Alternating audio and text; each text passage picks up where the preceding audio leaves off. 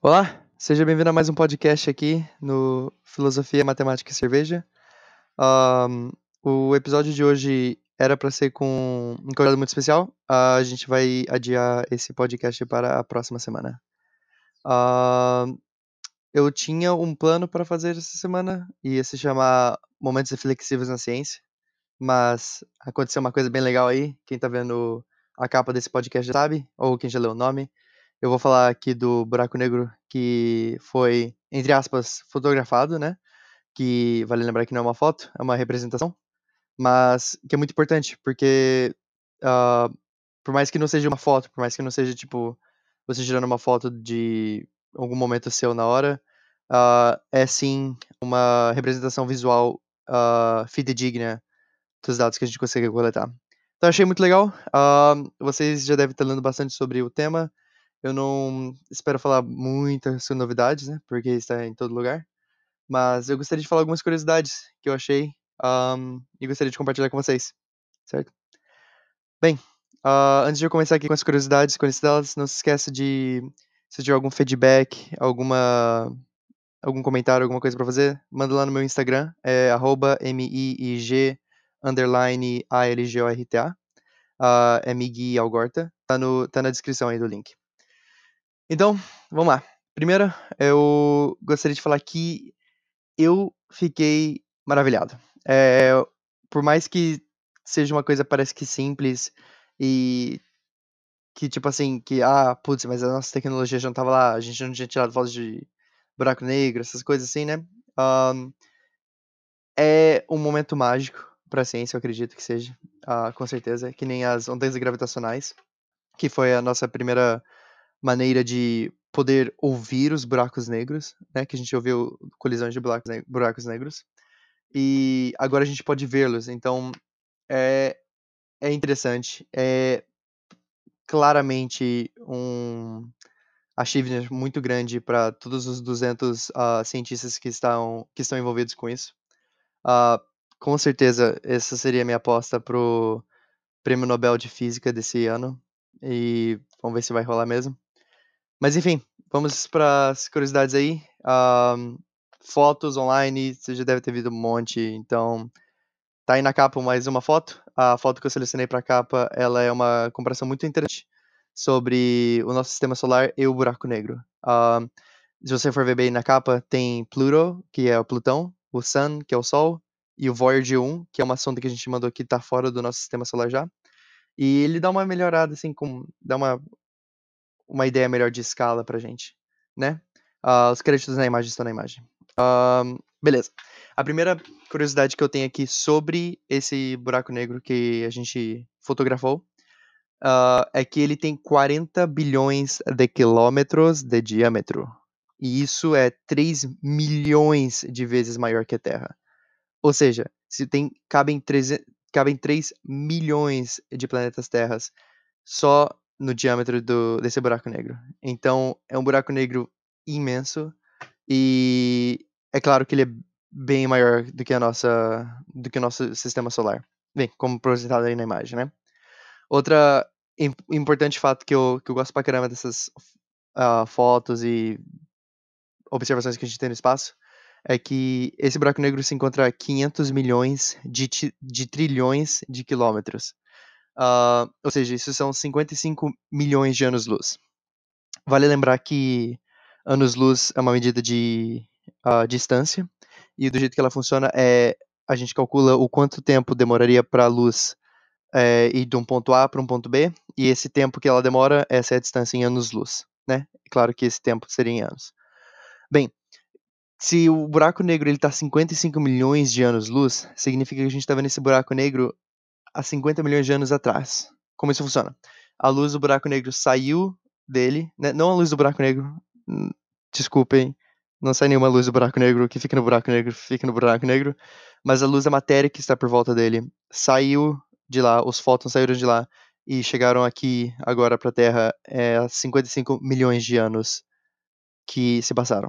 Ou seja, eu estava fazendo uma pesquisa mais interessante também, que, por exemplo, vamos supor que a gente está no, no, no inverso. Vamos supor que tem alguém perto desse buraco negro, ou seja, 55 milhões de anos-luz da Terra, e essa pessoa consegue magicamente, eles têm uma tecnologia super mais avançada que a gente, e eles conseguem ver a Terra, é, a imagem que eles estão recebendo da Terra naquele momento.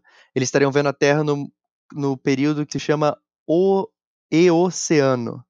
É um desses eu não sou um geólogo, nem um paleontólogo, eu não sei esses negócios de período.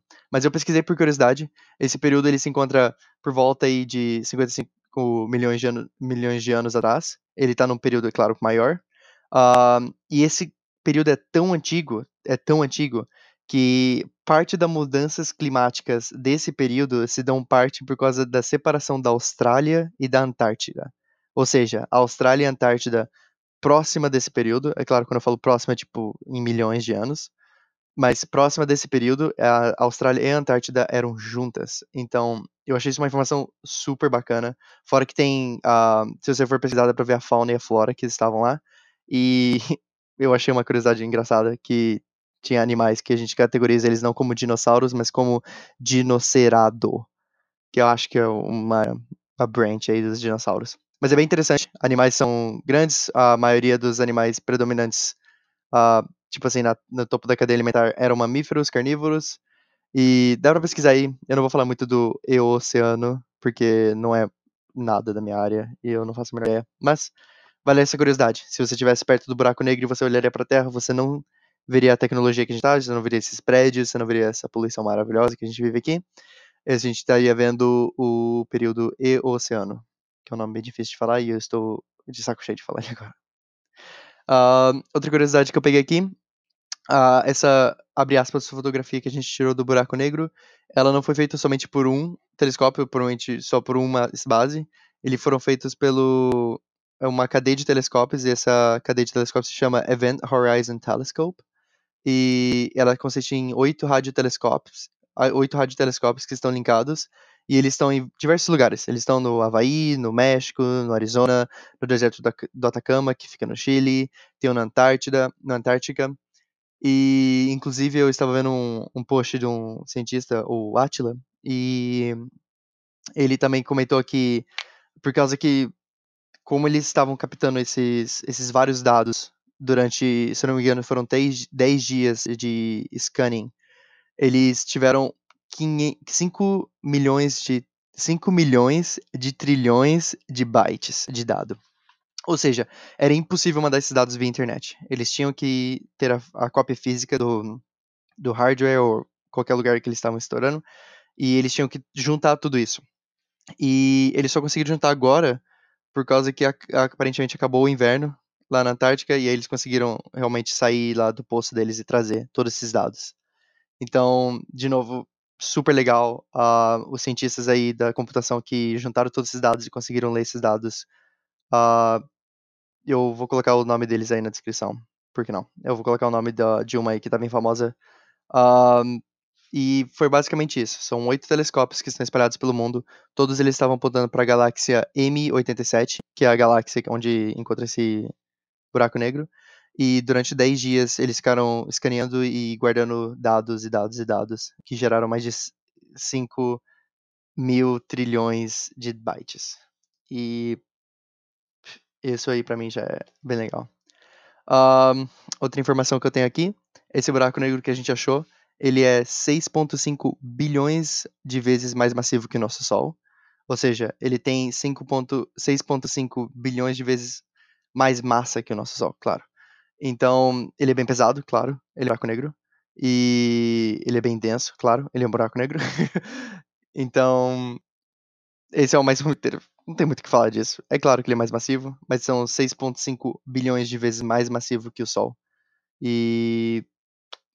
Uma última comparação. Esse podcast aqui foi bem rápido. De novo, uma informação que acabou de sair. São duas da manhã aqui onde eu tô gravando. Então, a última informação que eu vi de novo do Atila Uh, ah, para quem não segue, é @oatila no Instagram. E ele fez uma comparação muito boa. Eu não sei se a comparação é dele, mas eu ouvi dele, então vou, vou credibilizar ele. Uh, para as pessoas que estavam. Para as pessoas dar mais, mais visão geral.